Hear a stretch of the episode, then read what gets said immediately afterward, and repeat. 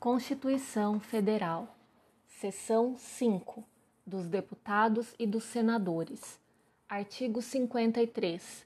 Os deputados e senadores são invioláveis civil e penalmente, por quaisquer de suas opiniões, palavras e votos. Parágrafo 1. Os deputados e senadores, desde a expedição do diploma, serão submetidos a julgamento perante o STF, Supremo Tribunal Federal. Parágrafo 2. Desde a expedição do diploma, os membros do Congresso Nacional não poderão ser presos, salvo em flagrante de crime inafiançável. Nesse caso, os autos serão remetidos dentro de 24 horas à casa respectiva, para que, pelo voto da maioria de seus membros, resolva sobre a prisão. Parágrafo 3. Recebida a denúncia contra o senador ou deputado por crime ocorrido após a diplomação, o Supremo Tribunal Federal dará ciência à casa respectiva, que, por iniciativa de partido político nela representado e pelo voto da maioria de seus membros, poderá, até decisão final, sustar o andamento da ação. Parágrafo 4. O pedido de sustação será apreciado pela casa respectiva no prazo improrrogável de 45 dias de seu recebimento pela mesa diretora. Parágrafo 5. A sustação do processo suspende a prescrição enquanto durar o mandato. Parágrafo 6. Os deputados e senadores não serão obrigados a testemunhar sobre informações recebidas ou prestadas em razão do exercício do mandato, nem sobre as pessoas que lhes confiaram ou deles receberam informações. Parágrafo 7. A incorporação às Forças Armadas de deputados e senadores, embora militares e ainda que em tempo de guerra, dependerá de prévia licença da casa respectiva. Parágrafo 8.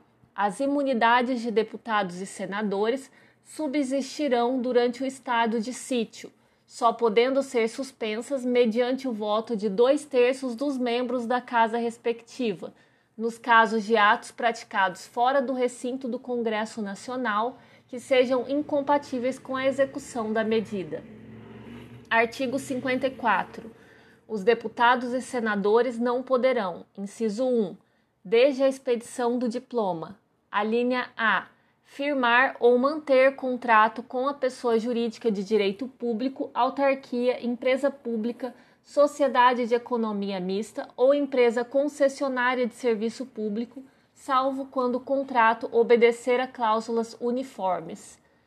A linha B. Aceitar ou exercer cargo, função ou emprego remunerado, inclusive os de que sejam demissíveis ad nutum das entidades constantes da linha anterior. Inciso 2. Desde a posse, a linha A. Ser proprietários, controladores ou diretores de empresa que goze de favor decorrente de contrato com pessoa jurídica de direito público ou nela exercer função remunerada. A linha B. Ocupar cargo ou função de que sejam demissíveis ad nutum nas entidades referidas no inciso 1, a linha A. A linha C. Patrocinar causa em que seja interessada qualquer das entidades a que se refere o inciso 1, a linha A. A linha D. Ser titulares de mais de um cargo ou mandato público eletivo. Artigo 55. Perderá o mandato o deputado ou senador. Inciso 1 que infringir qualquer das proibições estabelecidas no artigo anterior. Inciso 2. Cujo procedimento for declarado incompatível com o decoro parlamentar. Inciso 3.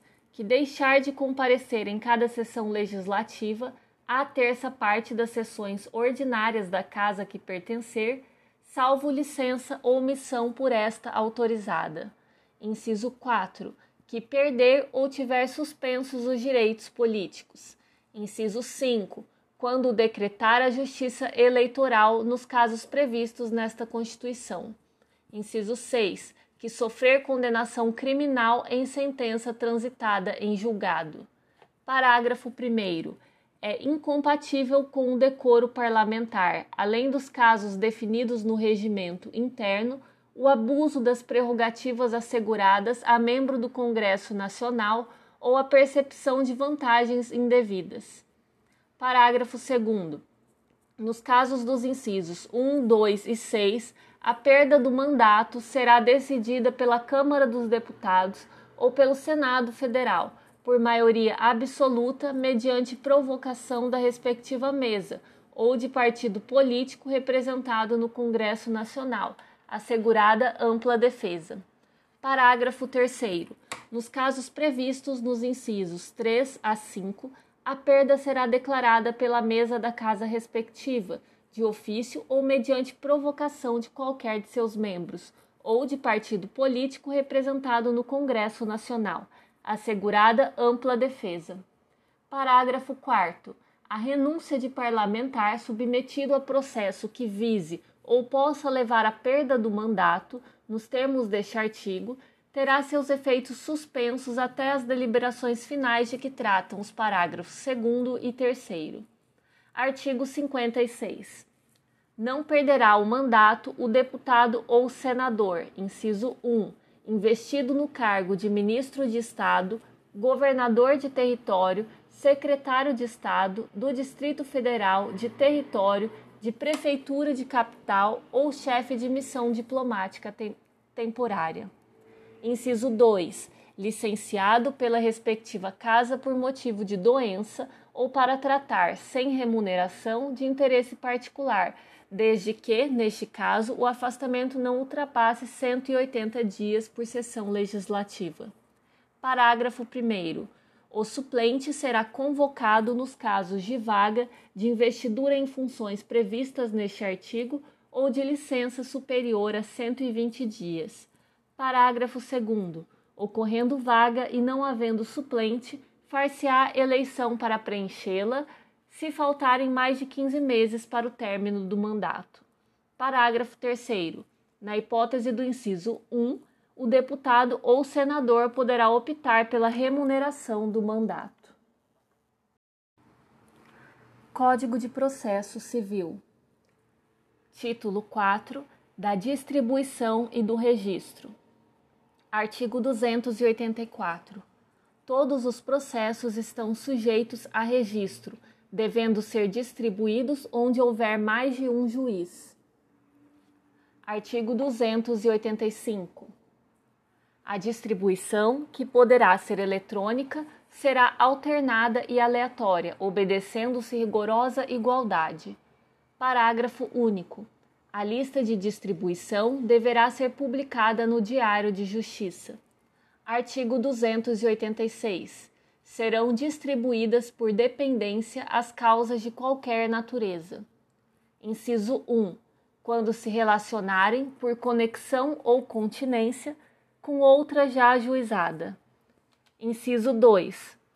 Quando, tendo sido extinto o processo sem resolução do mérito, for reiterado o pedido, ainda que em litisconsórcio com outros autores ou que sejam parcialmente alterados os réus da demanda. Inciso 3. Quando houver ajuizamento de ações nos termos do artigo 55, parágrafo 3 ao juízo prevento. Parágrafo único. Havendo intervenção de terceiro, reconvenção ou outra hipótese de ampliação objetiva do processo, o juiz de ofício mandará proceder à respectiva anotação pelo distribuidor. Artigo 287. A petição inicial deve vir acompanhada de procuração, que conterá os endereços do advogado, eletrônico e não eletrônico. Parágrafo único.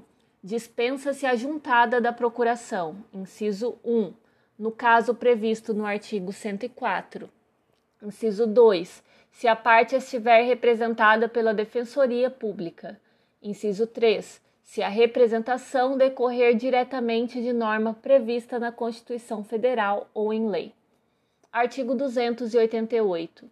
O juiz, de ofício ou a requerimento do interessado, corrigirá o erro ou compensará a falta de distribuição. Artigo 289. A distribuição poderá ser fiscalizada pela parte, por seu procurador, pelo Ministério Público e pela Defensoria Pública. Artigo 290. Será cancelada a distribuição do feito se a parte, intimada na pessoa de seu advogado, não realizar o pagamento das custas e despesas de ingresso em 15 dias. Título 5 do valor da causa. Artigo 291. A toda causa será atribuído o valor certo, ainda que não tenha conteúdo econômico imediatamente aferível. Artigo 292. O valor da causa constará da petição inicial ou da reconvenção e será, inciso 1, na ação de cobrança de dívida, a soma monetariamente corrigida do principal dos juros de mora vencidos e de outras penalidades, se houver, até a data da propositura da ação. Inciso 2. Na ação que tiver por objeto a existência, a validade, o cumprimento, a modificação, a resolução, a resilição ou a rescisão do ato jurídico, o valor do ato ou de sua parte controvertida. Inciso 3 na ação de alimentos a soma de 12 prestações mensais pedidas pelo autor. Inciso 4. Na ação de divisão, de demarcação e de reivindicação, o valor da avaliação da área ou do bem objeto do pedido. Inciso 5. Na ação indenizatória, inclusive afundada em dano moral, o valor pretendido. Inciso 6. Na ação em que há acumulação de pedidos, a quantia correspondente à soma dos valores de todos eles. Inciso 7. Na ação em que houver pedido subs... corrigindo. Inciso 7. Na ação em que os pedidos são alternativos, o de maior valor. Inciso 8. Na ação em que houver pedido subsidiário, o valor do pedido principal. Parágrafo 1 quando se pedirem prestações vencidas e vincendas, considerar-se-á o valor de umas e outras. Parágrafo 2. O valor das prestações vincendas será igual a uma prestação anual, se a obrigação for por tempo indeterminado ou por tempo superior a um ano, e se por tempo inferior será igual à soma das prestações. Parágrafo 3. Terceiro. O juiz corrigirá de ofício e por arbitramento, o valor da causa quando verificar que não corresponde ao conteúdo patrimonial em discussão ou ao proveito econômico perseguido pelo autor, caso em que se procederá ao recolhimento das custas correspondentes. Artigo 293. O réu poderá impugnar em preliminar da contestação o valor atribuído à causa pelo autor, sob pena de preclusão e o juiz decidirá a respeito, impondo, se for o caso, a complementação das custas. Livro 5 da Tutela Provisória, Título 1 Disposições Gerais. Artigo 294. A tutela provisória pode fundamentar-se em urgência ou evidência. Parágrafo único. A tutela provisória de urgência, cautelar ou antecipada pode ser concedida em caráter antecedente ou incidental. Artigo 295. A tutela provisória requerida em caráter incidental independe do pagamento de custas. Artigo 296. A tutela provisória conserva sua eficácia na pendência do processo, mas pode, a qualquer tempo, ser revogada ou modificada. Parágrafo único salvo decisão judicial em contrário, a tutela provisória conservará a eficácia durante o período de suspensão do processo. Artigo 297. O juiz poderá determinar as medidas que considerar adequadas para a efetivação da tutela provisória. Parágrafo único. A efetivação da tutela provisória observará as normas referentes ao cumprimento provisório da sentença, no que couber. Artigo 298. Na decisão que conceder, negar, modificar ou revogar a tutela provisória, o juiz motivará seu convencimento de modo claro e preciso.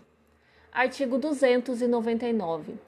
A tutela provisória será requerida ao juízo da causa e, quando antecedente, ao juízo competente para conhecer do processo principal. Parágrafo único. Ressalvada a disposição especial na ação de competência originária de tribunal e nos recursos, a tutela provisória será requerida ao órgão jurisdicional competente para apreciar o mérito. Código Civil, capítulo 8 da empreitada. Artigo 610. O empreiteiro de uma obra pode contribuir para ela só com seu trabalho ou com ele e os materiais. Parágrafo 1. A obrigação de fornecer os materiais não se presume, resulta da lei ou da vontade das partes. Parágrafo 2. O contrato para elaboração de um projeto não implica a obrigação de executá-lo ou de fiscalizar-lhe a execução. Artigo 611 quando o empreiteiro fornece os materiais, correm por sua conta os riscos até o momento da entrega da obra, a contento de quem a encomendou, se este não estiver em mora de receber, mas se estiver, por sua conta correrão os riscos. Artigo 612. Se o empreiteiro só forneceu mão de obra, todos os riscos em que não tiver culpa correrão por conta do dono.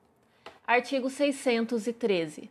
Sendo a empreitada unicamente de lavor, artigo 610, se a coisa aparecer antes de entregue, corrigindo, artigo 613, sendo a empreitada unicamente de lavor, artigo 610, se a coisa perecer antes de entregue, sem mora do dono nem culpa do empreiteiro, este perderá a retribuição se não provar que a perda resultou de defeito dos materiais e que em tempo reclamara contra a sua quantidade ou qualidade.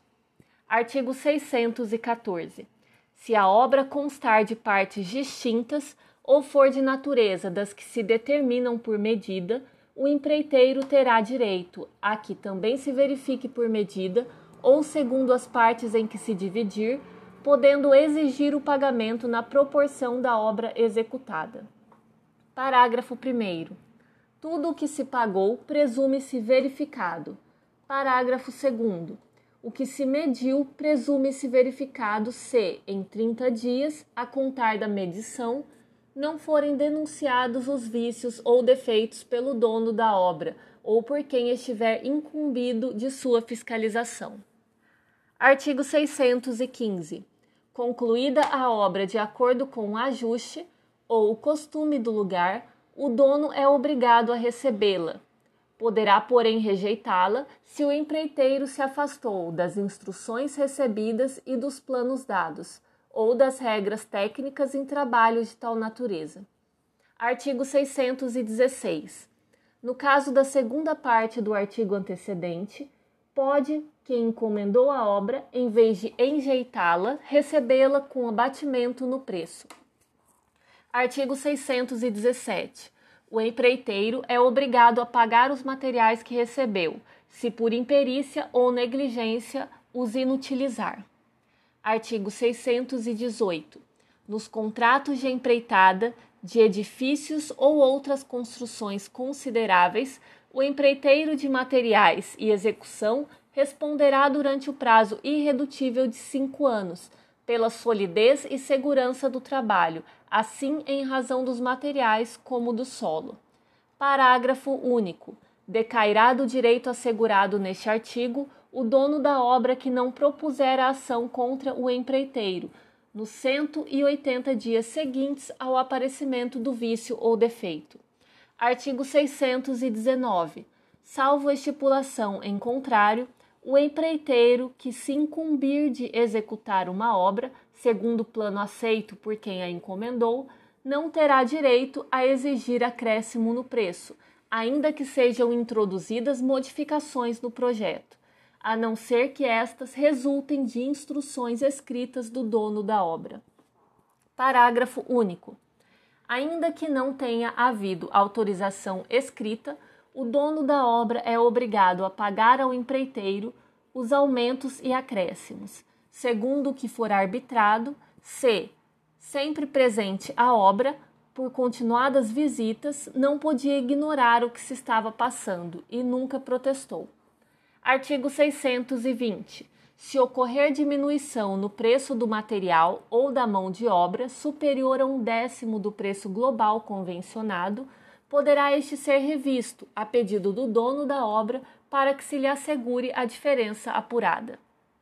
Artigo 621. Sem anuência de seu autor, não pode o proprietário da obra introduzir modificações no projeto por ele aprovado, ainda que a execução seja confiada a terceiros, a não ser que, por motivos supervenientes ou razões de ordem técnica, fique comprovada a inconveniência ou a excessiva onerosidade de execução do projeto em sua forma originária. Parágrafo único. A proibição deste artigo não abrange alterações de pouca monta, ressalvada sempre a unidade estética da obra projetada. Artigo 622. Se a execução da obra for confiada a terceiros, a responsabilidade do autor do projeto respectivo, desde que não assuma a direção ou fiscalização daquela, ficará limitada aos danos resultantes de defeitos previstos no artigo 618 e seu parágrafo único. Artigo 623. Mesmo após iniciada a construção, pode o dono da obra suspendê-la, desde que pague ao empreiteiro as despesas e lucros relativos aos serviços já feitos, mais indenização razoável calculada em função do que ele teria ganho se concluída a obra. Artigo 624. Suspensa a execução da empreitada sem justa causa, responde o empreiteiro por perdas e danos. Artigo 625 poderá o empreiteiro suspender a obra, inciso 1, por culpa do dono ou por motivo de força maior. Inciso 2, quando no decorrer dos serviços se manifestarem dificuldades imprevisíveis de execução, resultantes de causas geológicas ou hídricas, ou outras semelhantes, de modo que torne a empreitada excessivamente onerosa e o dono da obra se opuser ao reajuste do preço inerente ao projeto por ele elaborado, observados os preços. Inciso 3. Se as modificações exigidas pelo dono da obra, por seu vulto e natureza, forem desproporcionais ao projeto aprovado, ainda que o dono se disponha a arcar com o acréscimo de preço. Artigo 626 não se extingue o contrato de empreitada pela morte de qualquer das partes, salvo se ajustado em consideração às qualidades pessoais do empreiteiro. Capítulo 9 do depósito. Seção 1 do depósito voluntário. Artigo 627 pelo contrato de depósito, recebe o depositário um objeto móvel para guardar até que o depositante o reclame. Artigo 628. O contrato de depósito é gratuito, exceto se houver convenção em contrário, se resultante de atividade negocial ou se o depositário o praticar por profissão. Parágrafo único. Se o depósito for oneroso e a retribuição do depositário não constar de lei, nem resultar de ajuste, será determinada pelos usos do lugar e, na falta destes, por arbitramento. Artigo 629. O depositário é obrigado a ter na guarda a conserva e conservação da coisa depositada o cuidado e diligência que costuma com que lhe pertence, bem como a restituí-la com todos os frutos e acréscimos quando exija o depositante. Artigo 630 se o depósito se entregou fechado, colado, selado ou lacrado, nesse mesmo estado se manterá. Artigo 631. Salvo disposição em contrário, a restituição da coisa deve dar-se no lugar em que tiver de ser guardada. As despesas de restituição correm por conta do depositante. Artigo 632. Se a coisa houver sido depositada no interesse de terceiro, e o depositário tiver sido cientificado deste fato pelo depositante, não poderá ele exonerar-se restituindo a coisa a este, sem consentimento daquele. Artigo 633. Ainda que o contrato fixe prazo à restituição, o depositário entregará o depósito logo que se lhe exija, salvo se estiver o direito de retenção a que se refere o artigo 644, se o objeto for judicialmente embargado, se sobre ele pender execução, notificada ao depositário ou se houver motivo razoável de suspeitar que a coisa foi dolosamente obtida. Artigo 634. No caso do artigo antecedente, última parte, o depositário, expondo o fundamento da suspeita, requererá que se recolha o objeto do depósito público. Artigo 635.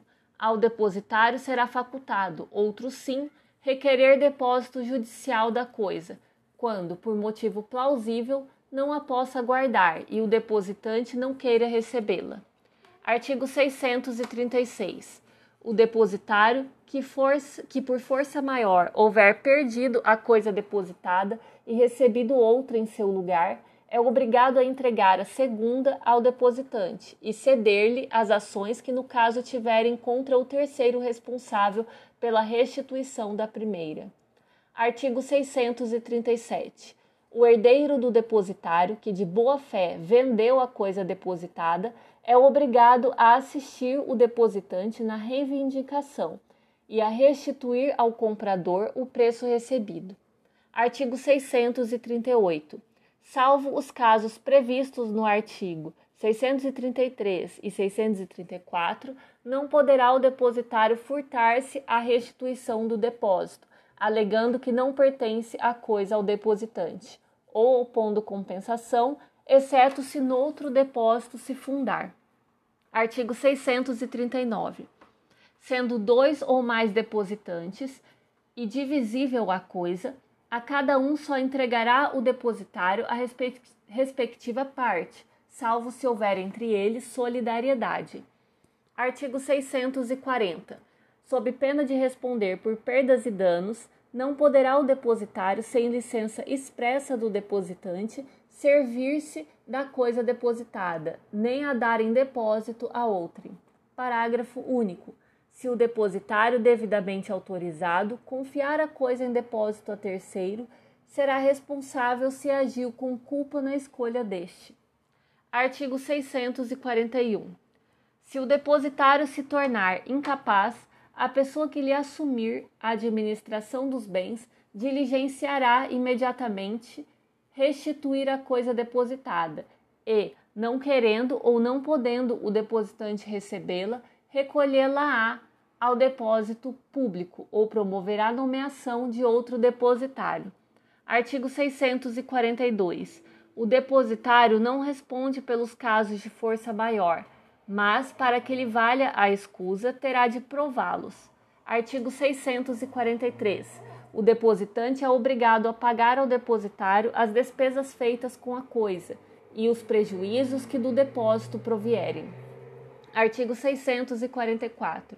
O depositário poderá reter o depósito até que se lhe pague a retribuição devida o líquido valor das despesas ou dos prejuízos a que se refere o artigo anterior, provando imediatamente esses prejuízos ou essas despesas. Parágrafo único. Se essas dívidas, despesas ou prejuízos não forem provados suficientemente ou forem ilíquidos, o depositário poderá exigir calção idônea do depositante, ou, na falta desta, a remoção da coisa para o depósito público até que se liquidem. Artigo 645. O depósito de coisas fungíveis em que o depositário se obrigue a restituir objetos do mesmo gênero, qualidade e quantidade, regular-se-á pelo disposto acerca do multo. Artigo 646. O depósito voluntário provar-se-á por escrito. Seção 2. Do depósito necessário. Artigo 647 é depósito necessário, inciso 1, o que se faz em desempenho de obrigação legal, inciso 2, o que se efetua por ocasião de alguma calamidade, como incêndio, inundação, um naufrágio ou saque. Artigo 648. O depósito a que se refere o inciso 1 do artigo antecedente reger-se-á pela disposição da respectiva lei e no silêncio ou deficiência dela pelas concernentes ao depósito voluntário. Parágrafo único.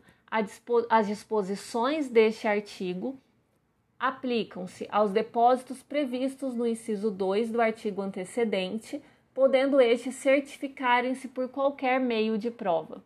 Artigo 649. Aos depósitos previstos no artigo antecedente é equiparado o das bagagens dos viajantes ou hóspedes nas hospedarias onde estiverem. Parágrafo único.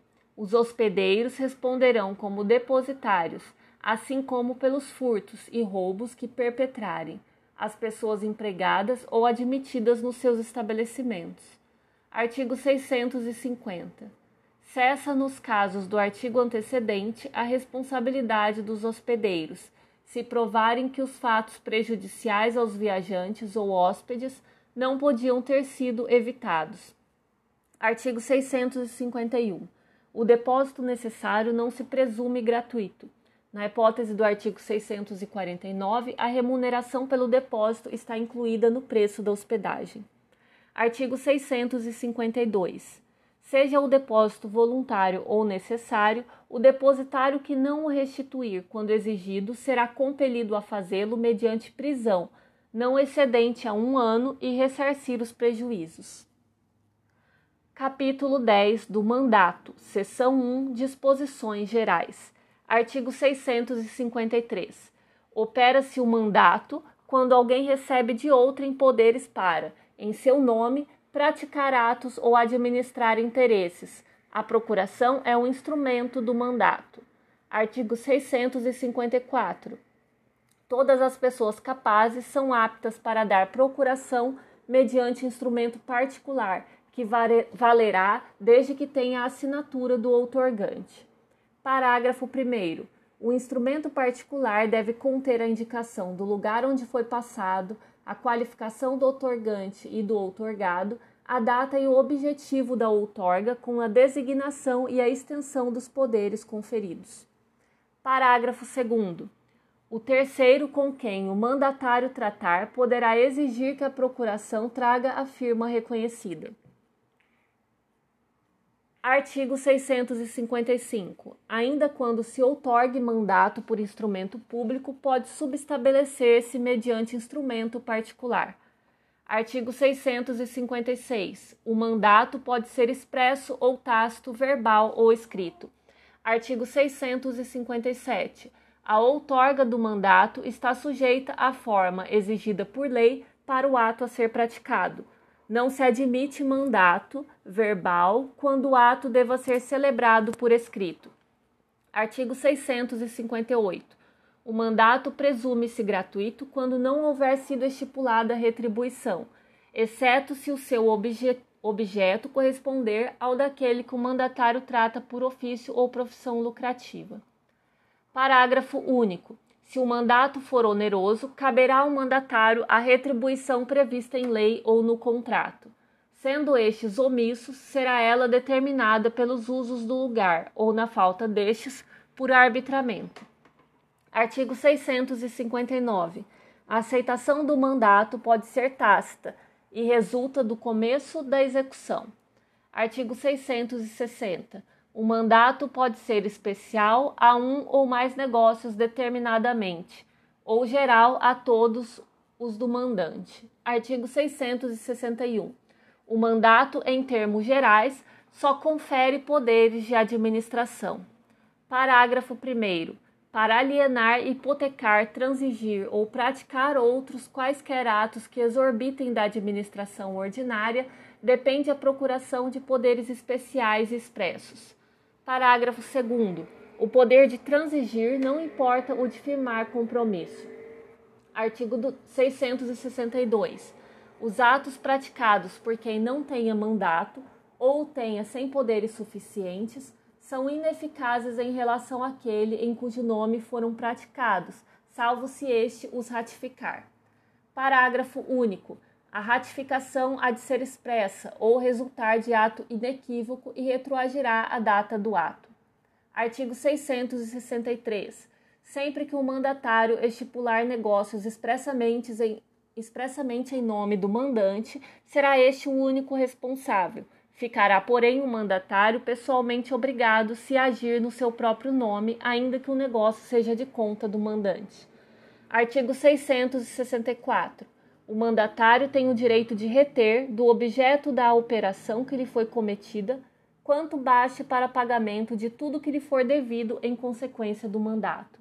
Artigo 665. O mandatário que exceder os poderes do mandato ou proceder contra eles será considerado mero gestor de negócios, enquanto o mandante lhe não ratificar os atos.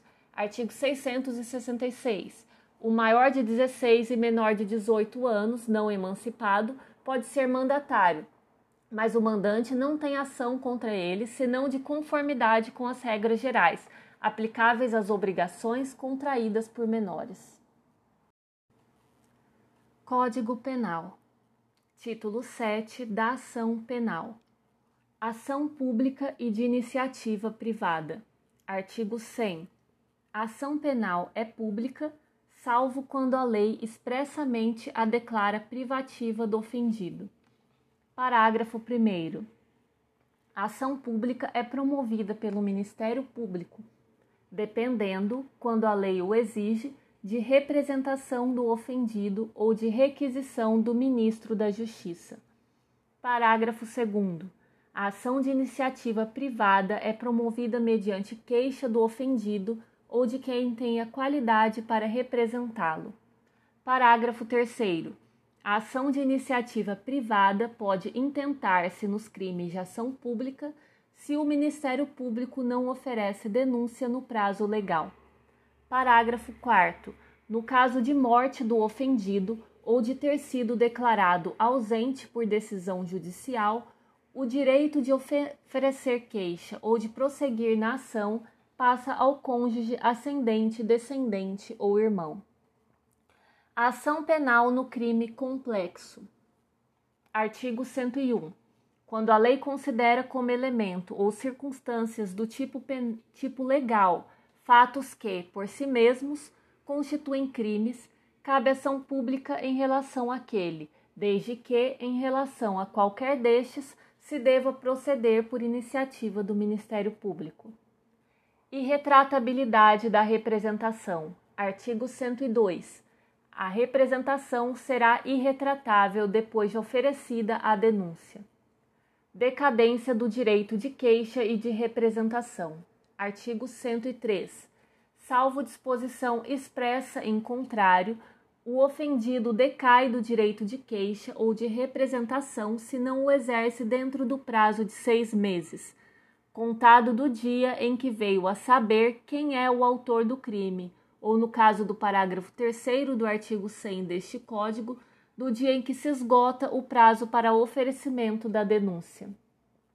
Renúncia expressa ou tácita do direito de queixa. Artigo 104. O direito de queixa não pode ser exercido quando renunciado expressa ou tacitamente. Parágrafo único. Importa renúncia tácita ao direito de queixa a prática de ato incompatível com a vontade de exercê-lo. Não a implica, todavia, o fato de receber o ofendido a indenização do dano causado pelo crime.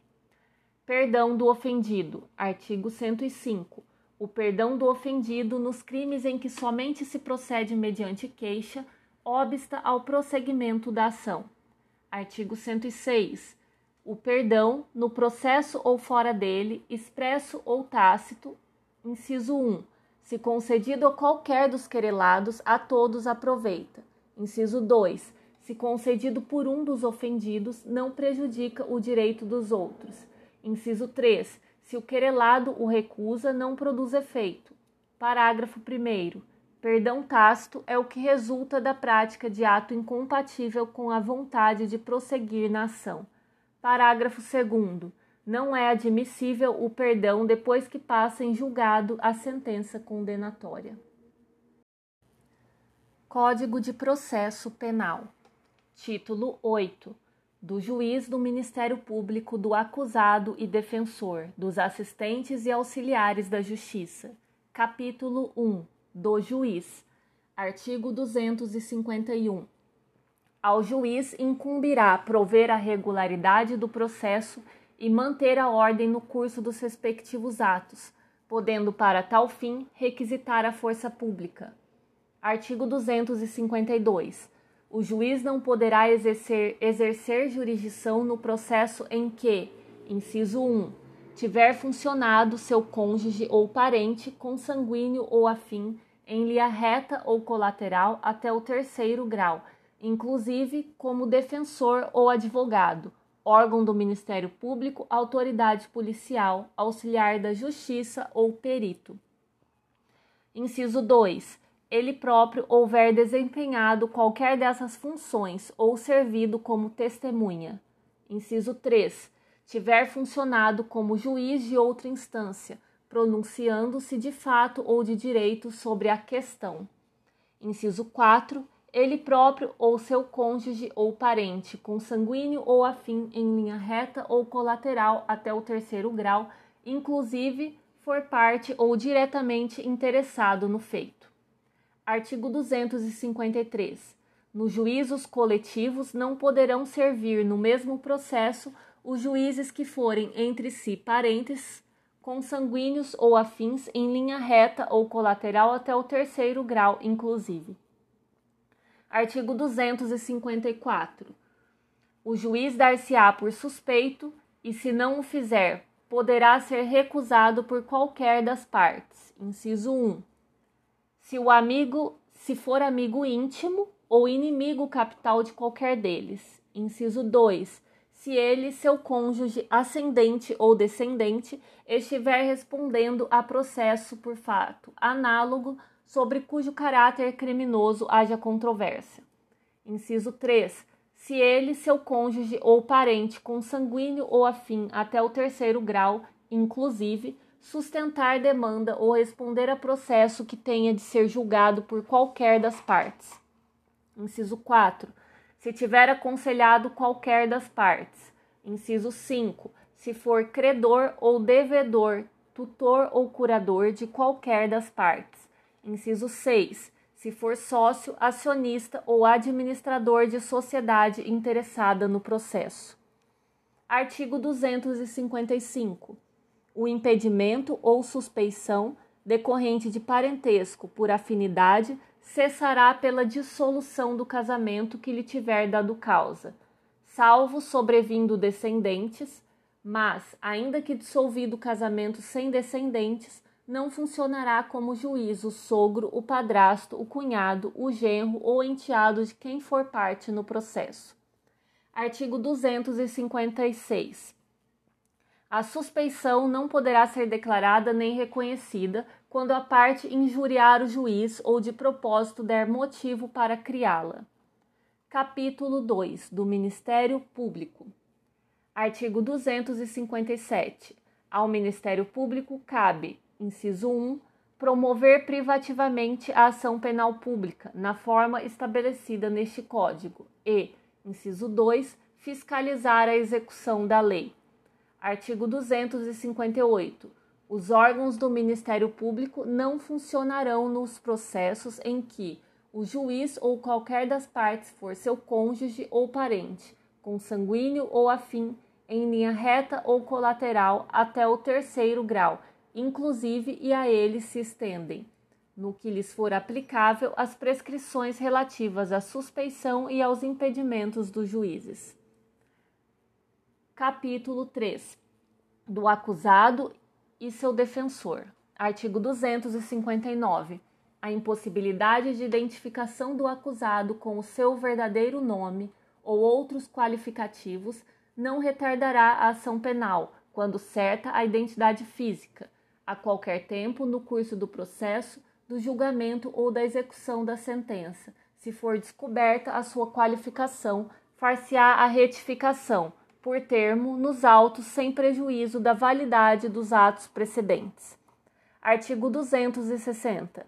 Se o acusado não atender à intimação para o interrogatório, reconhecimento ou qualquer ato que sem ele não possa ser realizado, a autoridade poderá mandar conduzi-lo à sua presença. Parágrafo único.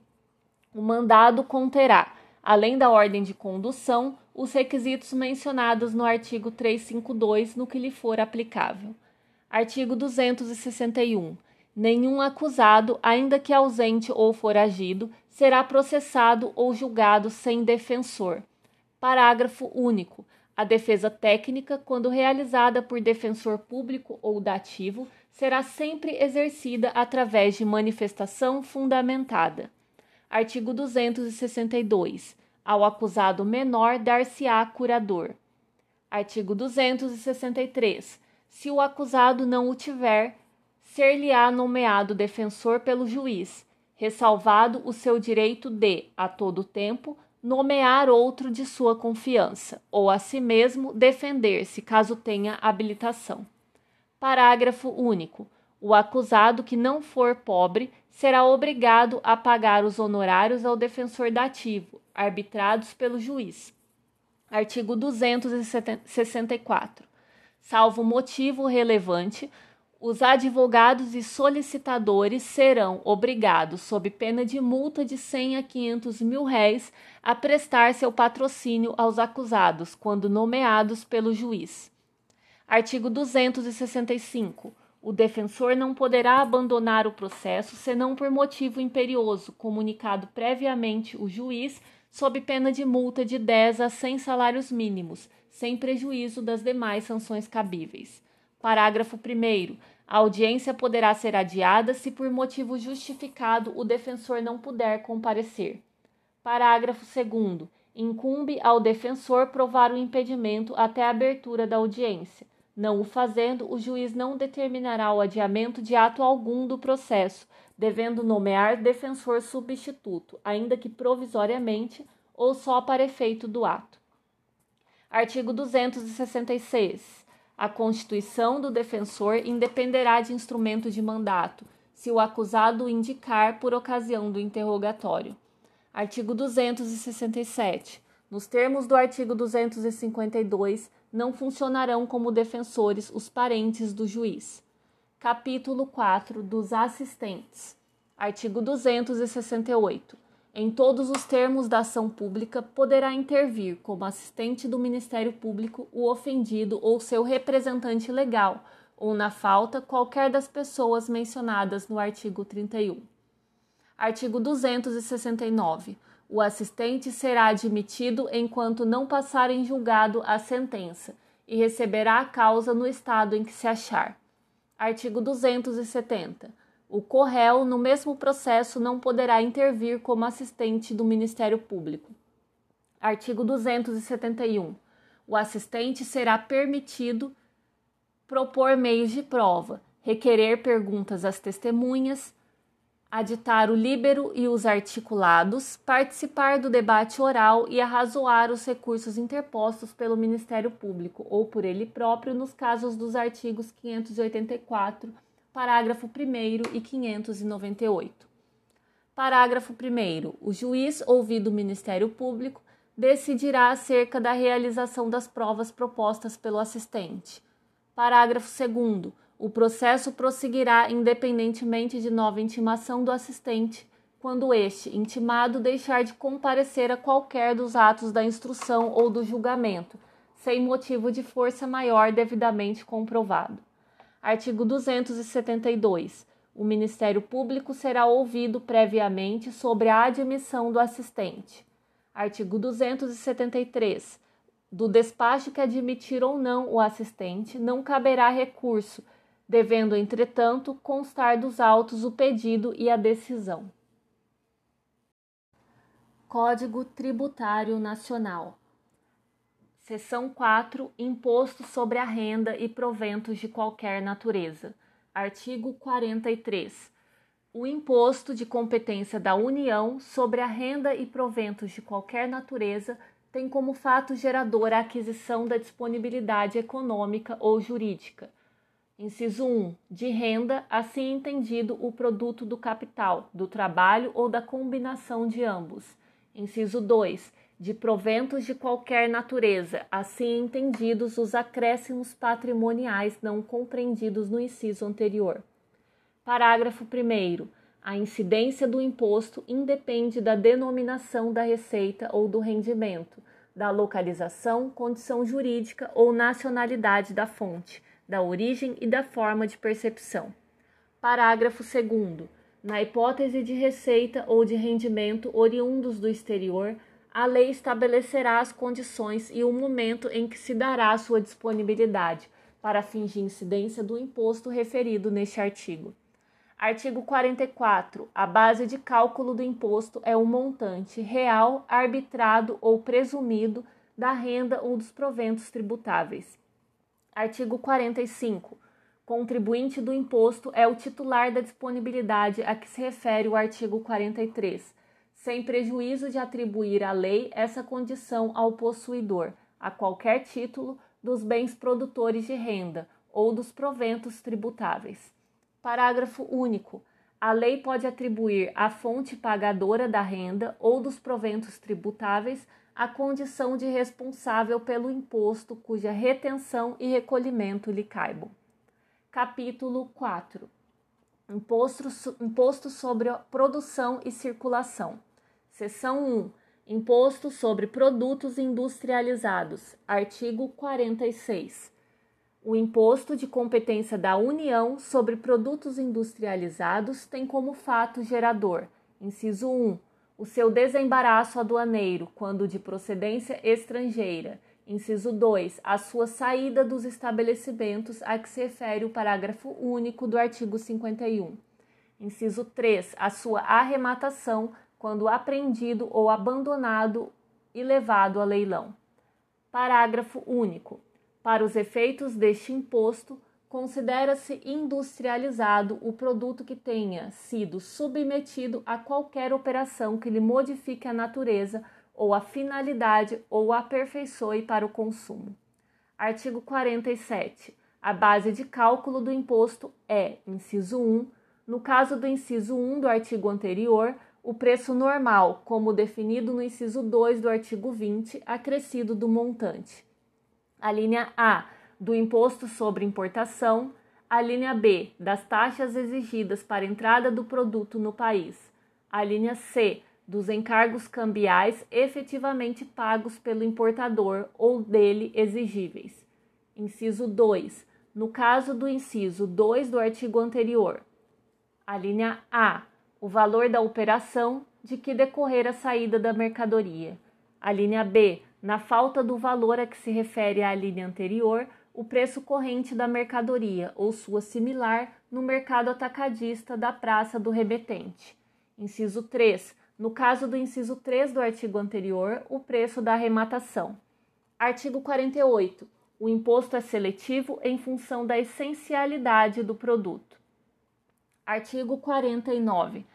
O imposto é não cumulativo, dispondo a lei de forma que o montante devido resulte da diferença a maior em determinado período entre o imposto referente aos produtos saídos do estabelecimento e o pago relativamente aos produtos nele entrados.